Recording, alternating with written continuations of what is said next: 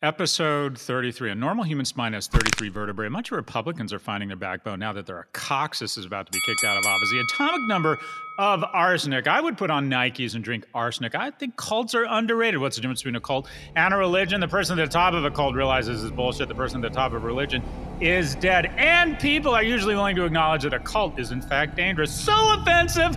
But let's be honest. That's why you come here, you saucy little minxes. Go, go, go!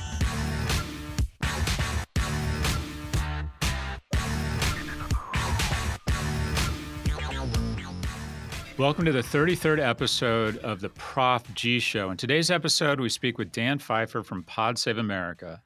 We discuss political strategy, politicians to keep an eye on, court expansion, and why you shouldn't worry about Trump stealing the election. So, what's happening? We're back to record breaking COVID 19 cases across the US and Europe. France hit a record 52,000 confirmed infections last week. Spain declared a new state of emergency and Italy's prime minister issued another strict lockdown. And if you saw the news this morning, we record on a Tuesday here. They're breaking the windows on Gucci and Armani stores in Rome. That'll show them that, yeah, don't lock me down. I'm going to go break the windows on an LVMH owned real estate uh, play. Yeah, that that makes a shit ton of sense to me. The New York Times found cases have reached record levels in more than 20 states, including Illinois, Tennessee, New Mexico, Nebraska, and Utah. As a matter of fact, there's not a single state supposedly where it's getting better. The Times also reported that the S&P 500's decline on Monday was the index's biggest one-day drop in more than a month. Think about this. Think about this. We all formed this narrative, didn't we? Didn't we have a narrative? We thought, okay, we can shape this crisis now, why would we think we could shape a crisis? Because because Americans a feel that we're you know, we basically can shape anything. We can shape a story. Oh, we won Vietnam. Oh, wait, the Gulf Wars were a good idea. We're still exceptional. We're still the greatest country in the world. Our optimism, our innovation, our ingenuity can, in fact, solve crises. So we've come to believe that we can solve any problem.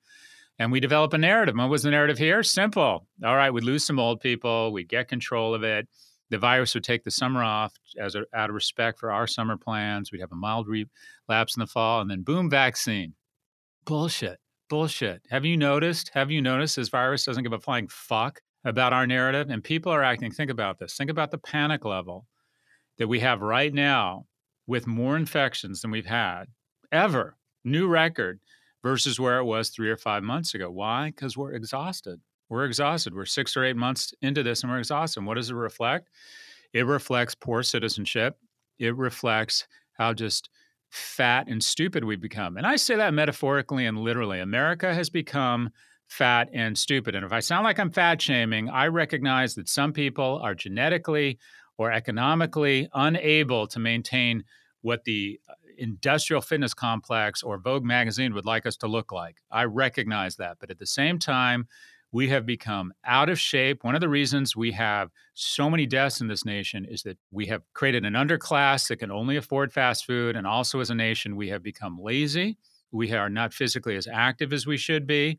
We, we put off stuff. We have become indulgent. Our obesity not only plagues us physically, it plagues us philosophically or plagues us as a complexion. We are an obese nation that has decided that we don't need to work, that we we we aren't going to buy COVID nineteen. Shouldn't we have COVID nineteen bonds? Shouldn't we have bonds where people are asked to finance testing, asked to finance a Corona Corps? Instead, we sit around angry at Nancy Pelosi and Steven Mnuchin that they haven't figured out a way to get us more money.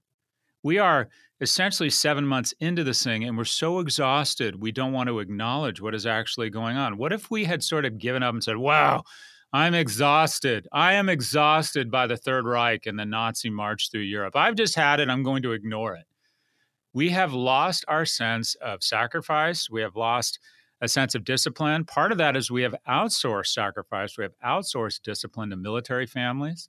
We have outsourced risk to people that have to take these risks because they're economically disenfranchised. We have become a nation that is obese.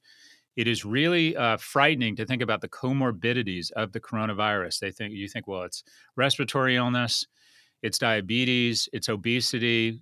That's a good news. Think, wait, okay, 88% of hospital admissions had one of those three, and 82% had two of the three.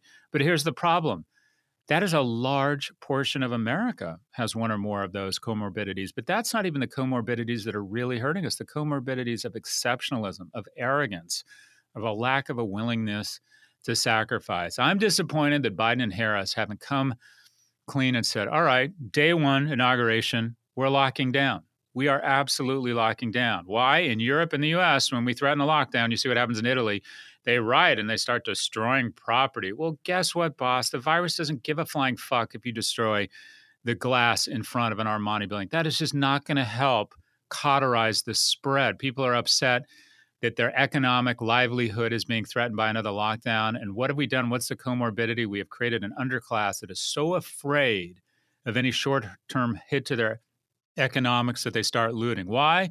Because any stimulus that gets anything resembling bipartisan support that has been run over or co opted by the shareholder class goes to companies. We shouldn't be protecting companies. We should be protecting people. We need to lock down severely. Again, again, a couple of the key numbers that everyone was focused on China's economy grew 5%. Ours was down 0.1% this quarter, but the big number that everyone missed was the second quarter. China's economy was down 8%. They sacrificed, they locked down. Where has our sense of sacrifice gone? In other news, in other news, Ant Group, oh my gosh, talk gangster. Ant Group, the Chinese fintech juggernaut, is set to raise or raised $35 billion in the world's largest IPO, or largest IPO in history. The company's shares are expected to begin trading in Shanghai and Hong Kong next week, steering clear of the US market. Take that. Yeah, fuck you. You're forcing TikTok to be thrust into Oracle's arms. That makes sense. Tell you what, we'll take the largest IPO in history ahead of Saudi Aramco to give you a sense of this. To give you a sense of this, what's the most exciting IPO of 2020, probably in the United States, I would argue it's going to be Airbnb, which is supposed to go out at a valuation of 30 billion and raise a billion. This thing goes out. This thing goes out at a valuation of 300 plus billion and raises 34 billion dollars. Two words, first mine, second word whatever is Mandarin for blown. Oh my god. Oh my god, 34 billion dollars? Most IPOs in the US raise 100 to 300 million. This company has literally raised somewhere between 100 and 300x what most American IPOs raise. This thing, this thing, you want to talk about a juggernaut. You want to talk about a juggernaut.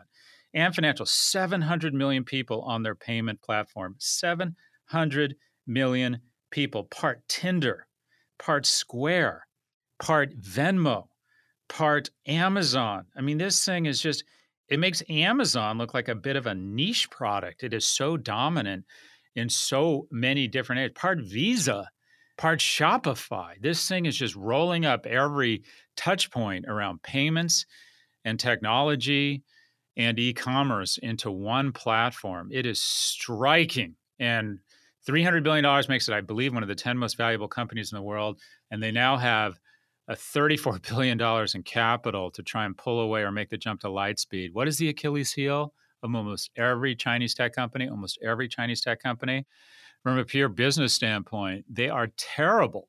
They are terrible at taking their brands abroad. Very, very few, if any, of their brands have ever have ever gotten a passport. It's like George Bush before he was nominated for president. He had never been to Europe. Oh, that's the guy I want representing us on a foreign stage. Anyway, anyway, this this is something the Chinese have not figured out yet. WeChat, TikTok are arguably, arguably the first two Chinese brands to go global. Uh, WeChat is a top download. TikTok is now one of the biggest platforms in the United States and some of the biggest Western markets. Can Ant Financial permeate geographic boundaries? That'll be the big question. In other news, the biggest news, the most underreported story of the week Robinhood robbing from its customers to give to its shareholders. Several people received an alert last week on Robinhood saying, You've sold shares. One individual got an alert saying, You have sold your Moderna shares. And he thought, But wait, I didn't sell my Moderna shares. And then a little bit while later received another notification on his elegant Robinhood app that gamifies everything to move further and further down your brainstem to get you more and more addicted. The notification said, We are transferring the proceeds from your Moderna stock sale that you did know you had sold the stock out of your account. And suddenly that individual recognized that their account had been hacked and that this money was being stolen from them. So what do you do? What would anybody do? You call Robinhood and say, "Wait, I've there's a thief in my account in your on your platform stealing from me." But here's the problem. There's no one to call. There's no 800 number. As a matter of fact, it's impossible to call anybody. So this individual started reaching out to people on LinkedIn and finally got an email response that said, This is a serious issue. You can expect to hear back from us and get this a few weeks. A few weeks. Imagine you're at home. Imagine you're at home and you hear someone downstairs stealing or a home invasion. And let's be clear, that's not being dramatic. For some people, if you find out that ten or fifteen thousand dollars, which might be your life savings, and in the profile they ran in the New York Times on the individual who had this happen to them, that was his life savings, is being stolen. That is terrifying. And then you call 911, and what do you get? Do you get a live person? Do you get action? Do you get a squad car to come out and arrest that person? and find that person or to stop the crime? No. You get a pre recorded message saying, We'll be right back to you in three weeks. That is what is happening at Robinhood. How does this happen? Simple. Like other firms in our information economy, they want a blitz scale. They've not invested in anything called their customer because their customer isn't their customer. When you're getting something for free, you're the product. And the traders on Robinhood are the product. They're the cow being milked. They get more and more data on you, specifically your order flow, and then they sell it to brokers who want to know who is the dumb money so they can bet against it, or because they want to execute the transaction at a spread, at a spread that favors them and not you, the end consumer. So you are the product. So why would they invest in the product? Well, they don't. And there's no customer service or not enough customer service that they can actually take a call. Think about what is going on here. Think about the stress when you actually find out your money is being stolen from you and you can't get anyone from the company to call you back. This is blitz scale at any cost to the end consumer. And this is a, a complexion, a gestalt where the end consumer is the product. You're the chump. You're the chump. Robinhood stealing from its consumers and giving to its shareholders. Stay with us. We'll be right back for our conversation with Dan Pfeiffer. When you need mealtime inspiration, it's worth shopping Kroger, where you'll find over 30,000 mouth-watering choices that excite your inner foodie. And no matter what tasty choice you make, you'll enjoy our everyday low prices, plus extra ways to save, like digital coupons worth over $600 each week. You can also save up to $1 off per gallon at the pump with fuel points. More savings and more inspiring flavors make shopping Kroger worth it every time. Kroger, fresh for everyone. Fuel restrictions apply.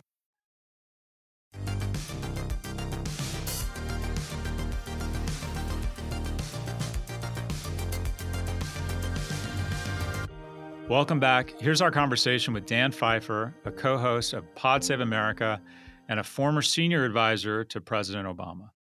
Dan, where does this podcast find you? I am in the Bay Area right now. The Bay Area. Okay, be more specific. What are you hiding? I'm not hiding. Where in the Bay Area are you? we, I what live area in, of the Bay? In Lafayette. I live. Uh, we moved to the East Bay right before this pandemic, which turned out to be from the from San Francisco. It turned out to be a very uh, wise decision to expand our living space with a two year old right before we got locked in our house for nine months. East Bay, hugely underrated. So let's. So obviously, this is kind of your busy season. I want to go all the way back to the Democratic primary, and I want your insight. I still can't believe that Joe Biden won. What happened? It was like all of a sudden it was it was Sanders and then Pete and then all of a sudden Biden's the nominee. Like what happened? I mean, what all what really happened is black voters finally got a say in the election. The you know the first three states, uh, Iowa, New Hampshire, and Nevada are have a very low percentage of black voters, and Joe Joe Biden throughout the campaign had a the hugest had huge support among black voters. And they are the largest, most important constituency in the Democratic Party, and they voted overwhelmingly for him in South Carolina, and it set him. And there's a little bit of a quirk of the calendar, which is that Super Tuesday happened uh, only two, you know, two and a half days, or I guess three days, I guess, after uh, South Carolina, when it's in previous years been a week and a half, and he rode a wave of momentum, and he was the, and he was the nominee, and he did it pretty overwhelmingly and pretty quickly. Yeah, it just it struck me that it was like not happening, not happening. It's over. Yeah, I mean, it's, it's one of the true great comeback stories of America in American political history. Uh, to have finished as poorly as he did in the first three and be written off for dead, and and not just come back, but come back that quickly. That story got kind of lost with one of the greatest crises in American history hitting us right at the exact same time. But it's really, it truly is amazing, uh, and a credit to his campaign uh, to have the discipline to survive that period. And give us a state of play right now from your viewpoint, and if, to the extent you're comfortable, make some predictions both in terms of the presidential race, House, Senate. Where do you think we are? State of play. Where so right now we're recording this a little more than two weeks out, and if the election were tomorrow, mm-hmm. I think Joe Biden would win, and he would win by a very large margin. The Democrats would take the Senate, and they would pick up seats, probably even in some places that may be surprising, like a Kansas or an Alaska uh, and an Iowa it is so hard to make predictions because we just don't know what voting is going to look like. We don't know what percentages of votes are going to be counted, which are going to be discarded because of the weird quirks of voting in a, in a largely vote by mail election. So it's very like you would much rather be Joe Biden and the Democrats than Donald Trump and the Republicans on just about every level. But I'm very the, there is not a prior example that is relevant enough to feel super comfortable in those predictions. And what do you think of? Uh, talk a little bit about the media's role in this election versus previous elections. You know, it sort of depends on how you define the media, um, because that is a term that means everything now, from CNN, the New York Times, to Fox News and Breitbart, and the New York Post, to Crooked Media and Pod Save America, and the like. In some ways, the media is mu- the national media is more consequential and influential than has been in the past because the candidates have been up until recently at least pretty much locked in their homes and do and campaigning virtually so you're getting less the local there's less local coverage right there's less joe biden going to arizona and dominating the news for three or four days and it and then the things the national media is covering are sort of getting even further weaponized and distributed by social media and facebook in particular um but i like so are they influential yes you know, there's probably a different question about what how to grade the performance of it. Uh, you know, of how people have done relative to previous elections. Um, so, you know, and I think that's a different conversation.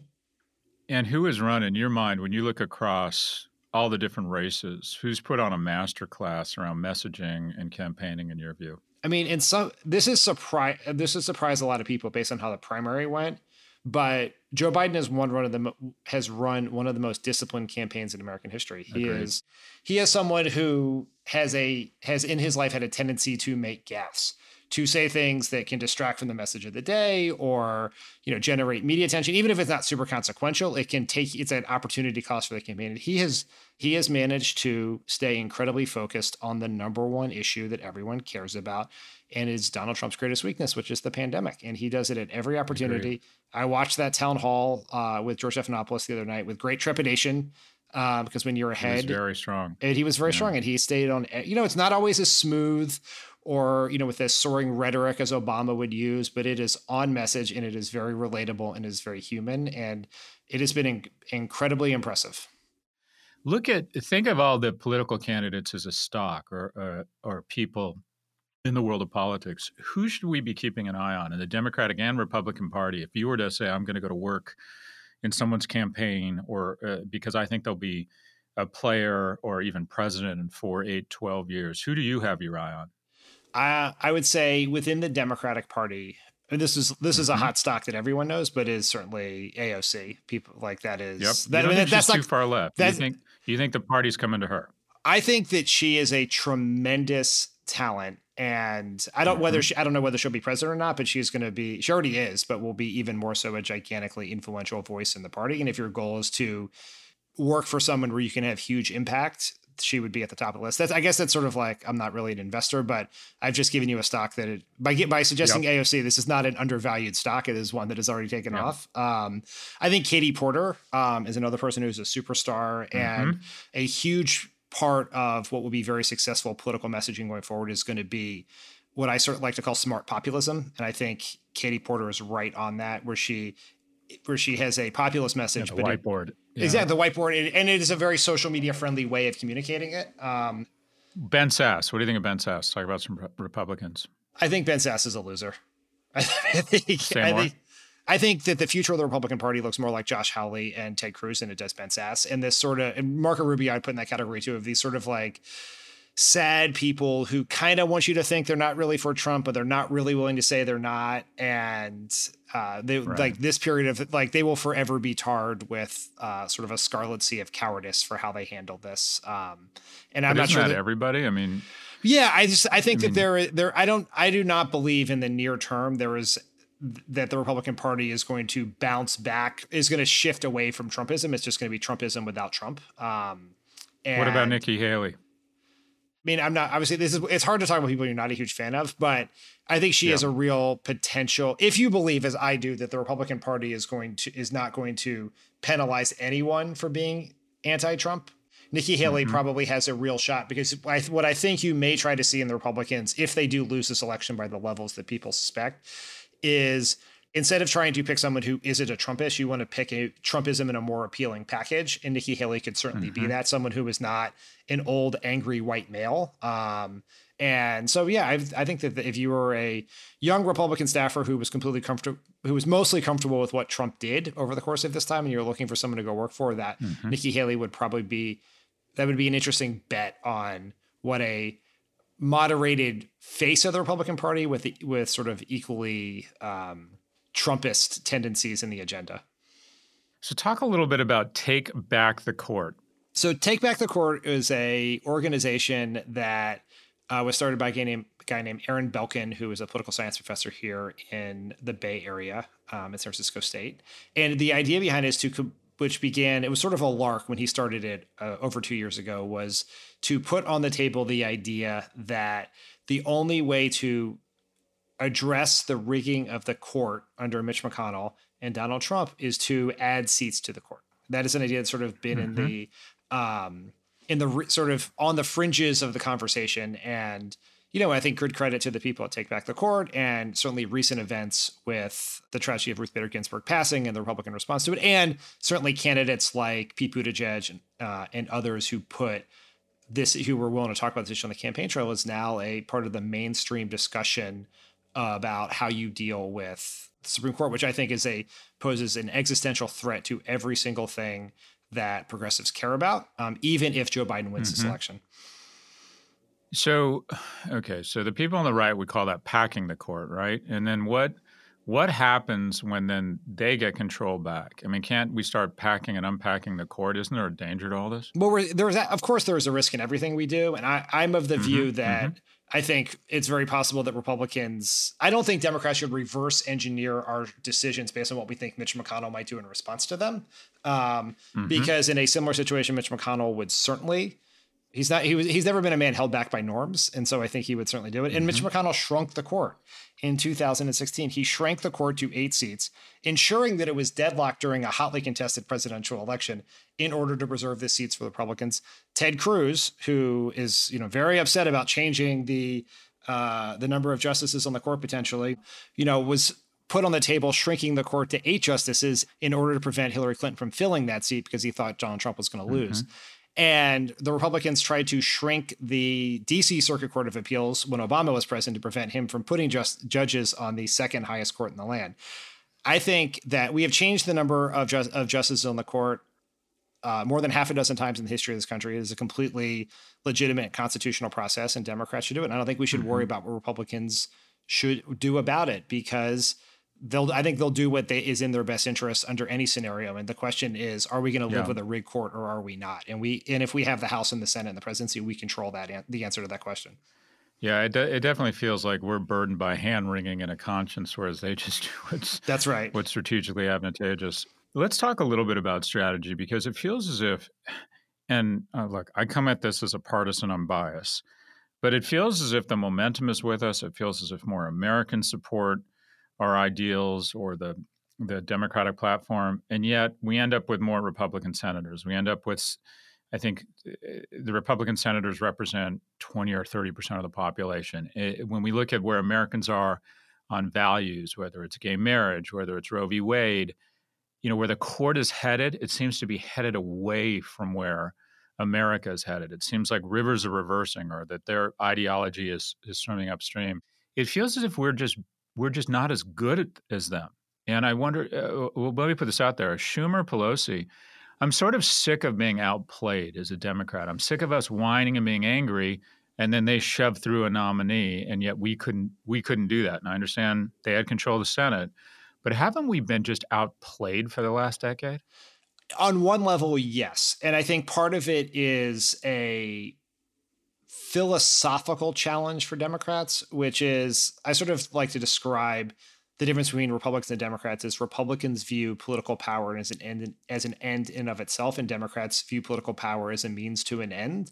And the and the mm-hmm. end for mm-hmm. Democrats is good public policy. And so I think Democrats have made a mistake by not thinking strategically enough about how we preserve our political power right in ways that are completely consistent with our values and i think you know statehood for mm-hmm. dc uh, for certain in Puerto Rico, if the people of Puerto Rico choose, is a perfect example, right? That is, there's nothing that runs against our values in giving, you know, a quarter million people in DC the right to have legislative representation. But we haven't done it out of some sort of fear that it is dirty pool or they're going to attack us. And we should be more bold and more strategic and think more long term uh, in how we and how we preserve our political power. Because ultimately, if we are in this to do what to put in place the policies that we think will help people, we can only do that if we have political power for sustained periods of time. And so we have to think about political power and policy. We like we are swimming upstream in a lot of ways because for two reasons. One is structural. The Senate, uh, mm-hmm. the demographic trends, both with the Senate and Electoral College, overrepresent white Americans and working class white Americans that are the base of the Republican Party primarily. And so, which is why Joe Biden is going to win the popular vote. He's probably going to win it by a larger margin than Hillary Clinton.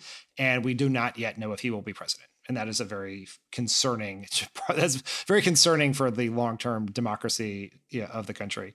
And the other thing is, is that we lost the 2010 elections. And in losing mm-hmm. the 2010 elections, we gave the Republicans the opportunity to gerrymander the country and put in place voter suppression laws that would make it harder for us to win the election. Uh, and I think the best example of this is in Wisconsin.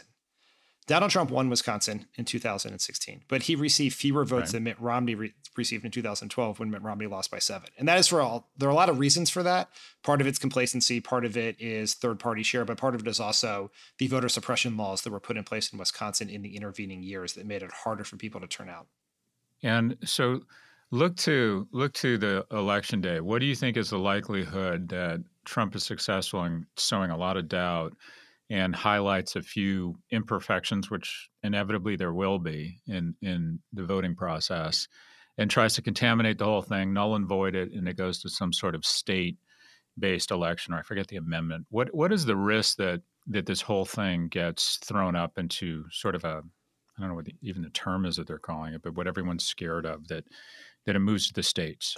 I think that chance is pretty small. I think the chances that Trump mm-hmm. is able to take some set of irregularities or rumors of irregularities, or just the fact that Democratic votes may be counted later because more Democrats are voting by mail, and turn that into a question of legitimacy of the result to, you know, his plurality of supporters in the country. I think that is a, almost a certainty. Um, and the the impact of that is going to depend in part on how quickly the election can be called. I mean, there is there are some scenarios where Joe Biden could be declared the winner on election night. Uh, Florida, Arizona, among other states, count their ball- their mail ballots when they receive them. Yep. And so, like, we could very well know who won those states on election. If Joe Biden has won both those states, there's a lot of reasons to presume that when it's all said and done, he will be the president. I think it's going to be very hard for Trump to undo the actual will of the voters. I think that I think that is going to be like the damage he has done to that has already happened in terms of the voter suppression laws that have put in put in place, the question, you know, sort of raising concerns about mail ballots, the playing around with the post office. But so, I don't think I don't think Trump is not capable of stealing the election. Um, he's not capable very much. He would. He's. That's good he, to hear. He has never. Uh, Trump has never demonstrated the strategic discipline or uh, long term thinking capable of doing much. And I don't think. And I so a Trump coup, I worry about when I think about this election, I worry about a close race where ballots are tossed out because of very confusing um, and complicated vote vote by mail laws, like this issue around the the naked envelope in um, mm-hmm. Pennsylvania and signature match issues in North Carolina. I don't worry about Trump and you know Rudy Giuliani and a bunch of other yahoos in the White House pulling some strings and stealing the election. It's more about just we have completely broken electoral system in this country that has been perverted uh, for political reasons by the Republicans, but is mm-hmm. in a mm-hmm. normal, it does not function great in a normal year. And here we're trying to do this in a pandemic. And so that those are the things that worry me more than sort of what Trump's going to do. Talk a little bit about your you co-host a podcast. You're obviously a new media kind of guy. Give us what is your view of Facebook and Twitter, having been in the center of politics and seeing the impact they have on our elections?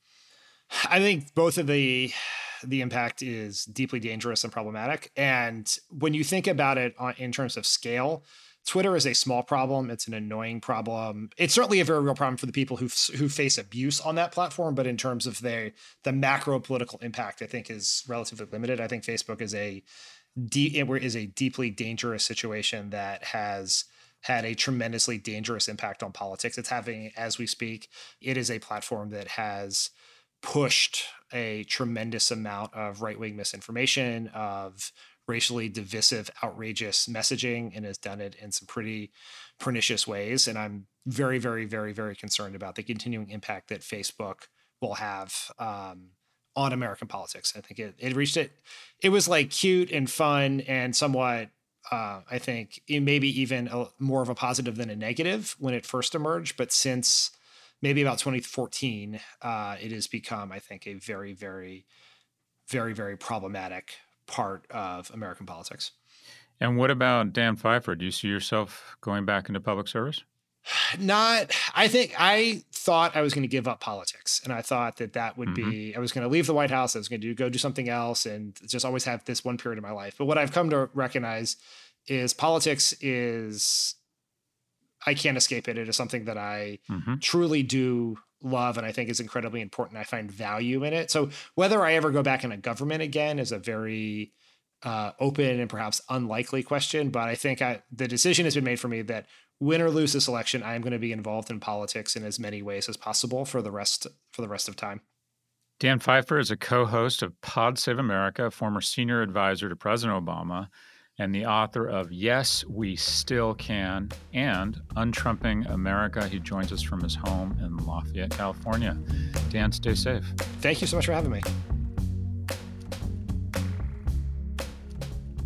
We'll be right back.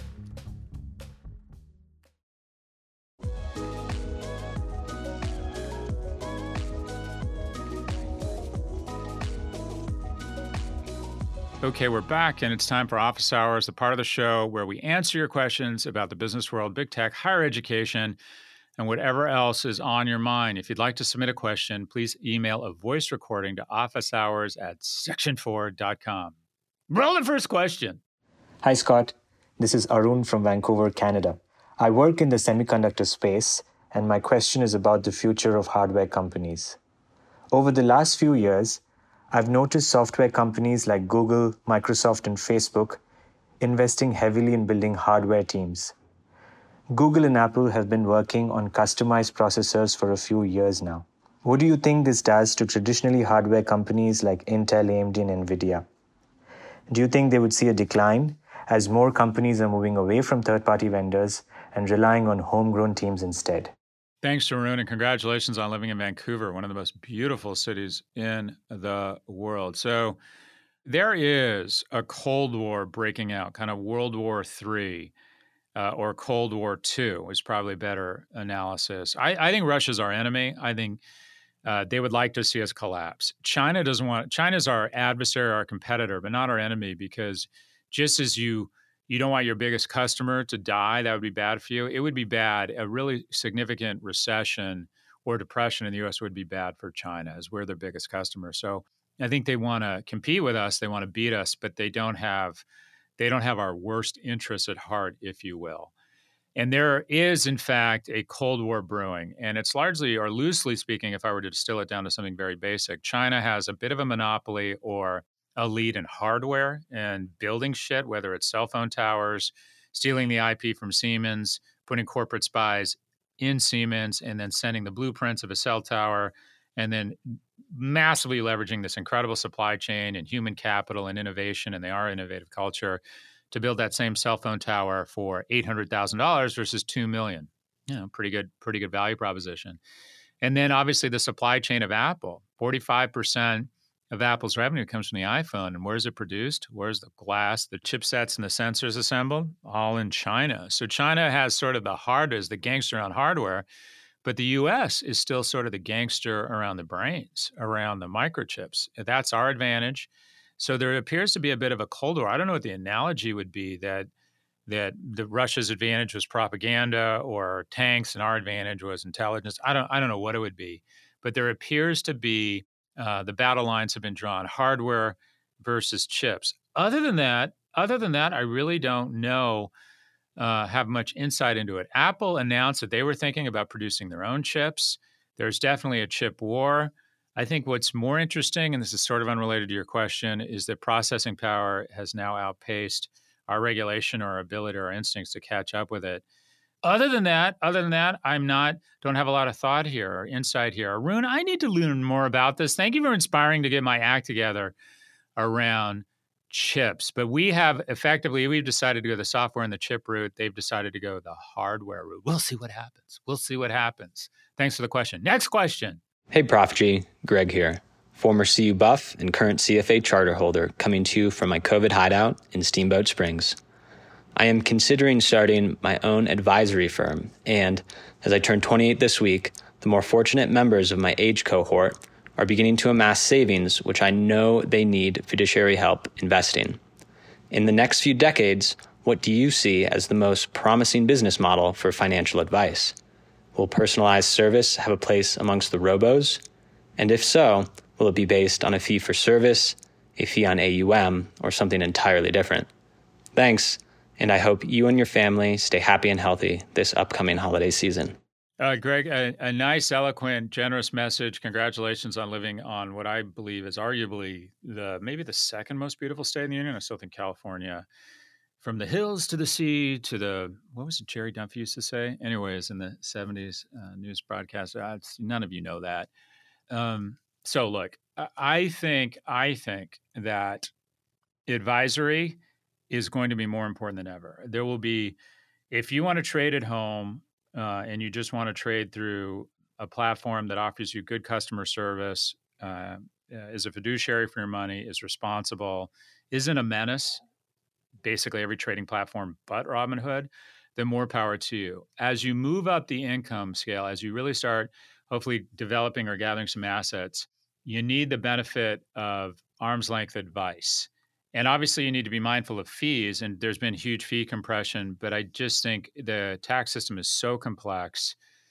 Uh, there's so many options. There's so much estate planning it just makes sense to establish a relationship with someone who's thoughtful to advise you i think around this stuff i think that advice is important so there will be a role for you uh, as it relates to starting your own best, uh, starting your own business the key to starting your own business isn't quitting a job it isn't building infrastructure and spending money the key to starting your own business is finding revenues and that is would you have if you launched the business call it january 1 two three or a half a dozen clients that would come to you and say, Yeah, I would like your help managing my money or helping me with wealth or estate planning.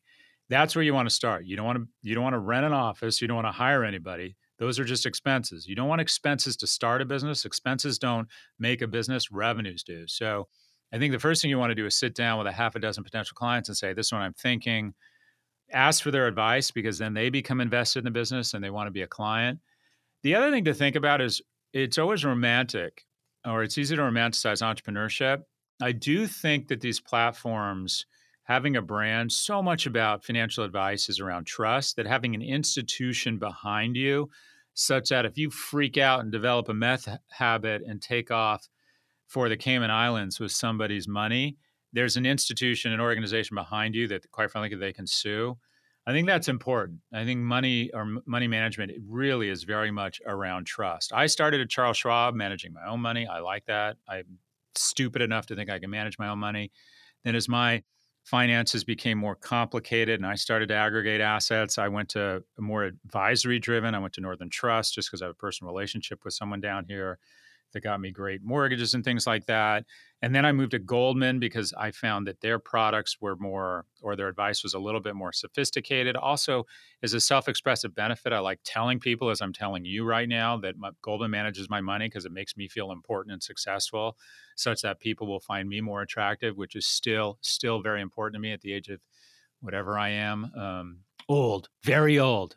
And in the midst of a midlife crisis, that's the bad news. The good news is I believe I will grow out of this midlife crisis in 30 or 40 years. Anyway, I think an umbrella brand here, I think going to work for, you know, a Credit Suisse, a UBS, a, a, you know, Edward Jones, whatever you want to call it.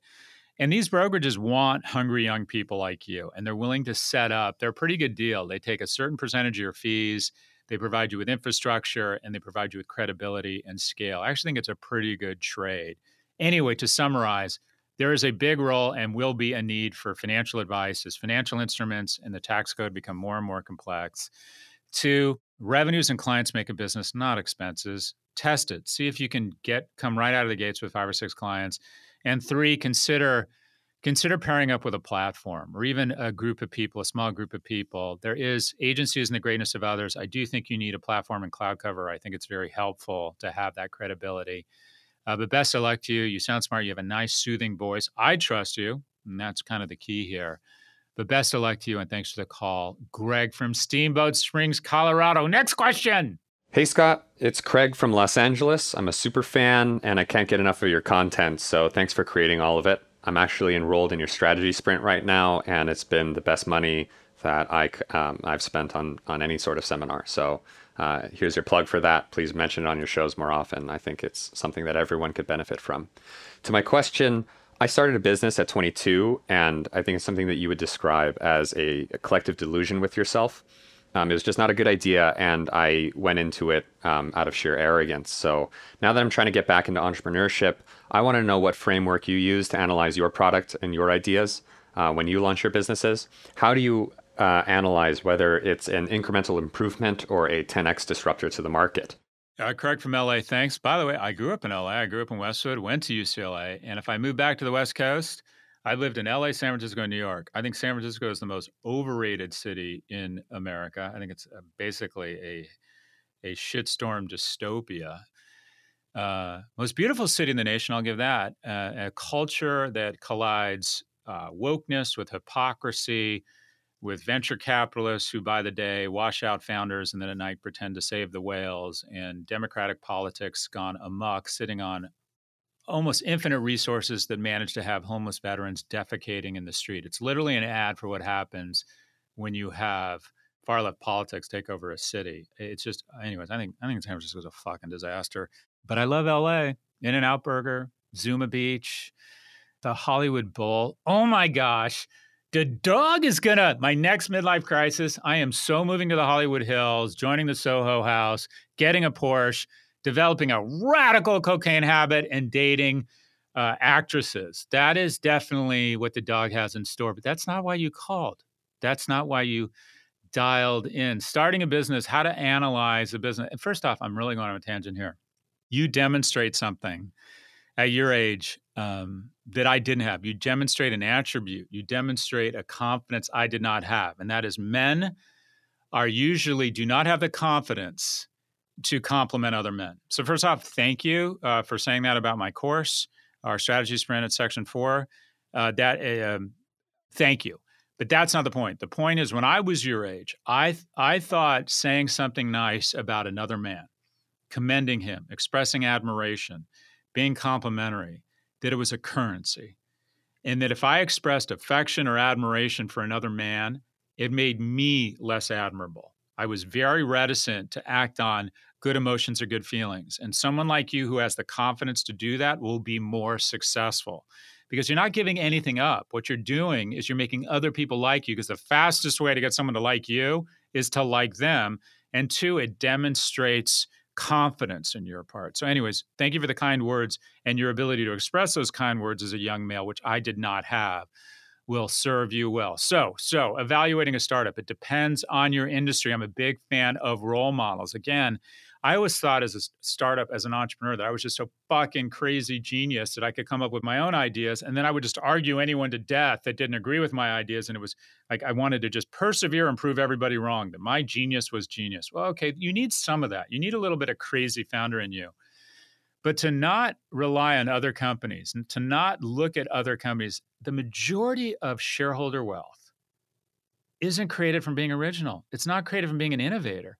It's the second mouse gets the cheese. And the company I finally got right. I mean, I'd had some wins, maybe even some big wins. I started Prophet, a brand strategy firm. Uh, I'd like to think I've in, some insight into business. I can articulate those ideas well. I'm good at establishing relationships with older men, which is the key to consulting back in the 90s, because basically I would develop kind of these father son relationships with the CMO or the CEO of an important company and start doing their, you know, their digital strategy. And we sold that company for 28 million, which was a lot of money at the time. But by the time I split it with my partner, my other partner, my ex-wife, I didn't end up with as much as I'd hoped, given what I thought was a pretty big success. But where I really, really kind of hit it out of the park, at least for uh, an entrepreneur such as myself, was with um, L2. And what I did at the very beginning was I said, okay, I want to look at private company transactions and find the tropes and find what were Deloitte did this study where they said, okay, let's they looked at they examined all the private company transactions of the last decade. And they said, let's look at the tropes. And what they mean by the tropes is as a multiple of revenues, what were the acquisition prices that were in the top decile, where companies were getting five, eight, ten times revenues instead of like at Prophet, where I got 12 times EBITDA, which seemed like a great price at the time. But I thought, you know what? I'm jealous of my friends in SaaS. I want to get a crazy, quote unquote, irrational multiple for the next company I start. And they sussed out all the components of, if you will, the tropes the companies that had received an irrational multiple. And in my industry, in my industry and kind of services, they found a few things. One, recurring revenues. And that was true of services companies and technology companies, SaaS, for lack of a better term. Two, they owned a niche. They went narrow. And so I decided okay, instead of just consulting and charging by transaction, I am going to have a recurring revenue membership business model. Two, I'm going to focus on luxury, a growing huge industry where there's very little intellectual academic rigor. Three, they were international. Isn't that crazy? The companies at 10 million that were international had much greater value than companies that were 10 million all in the US. So I started a London office really, really early. Four, technology, technology at the core.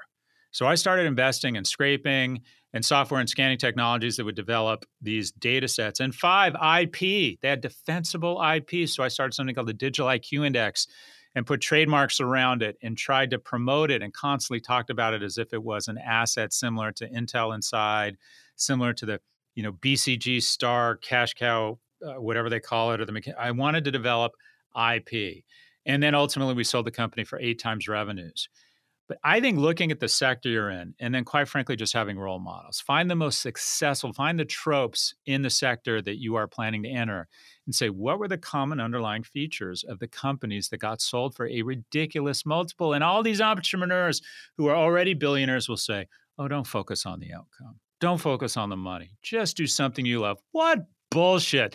They were all, anyone who tells you that money doesn't matter to them or they weren't focused on the money was obsessed with it obsessed with it.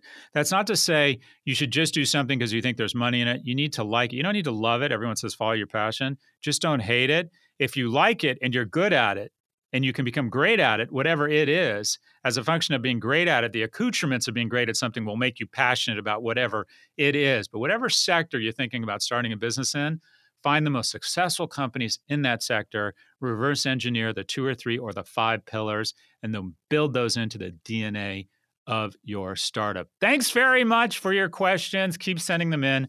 Again, if you'd like to submit one, please email a voice recording to office hours at section4.com.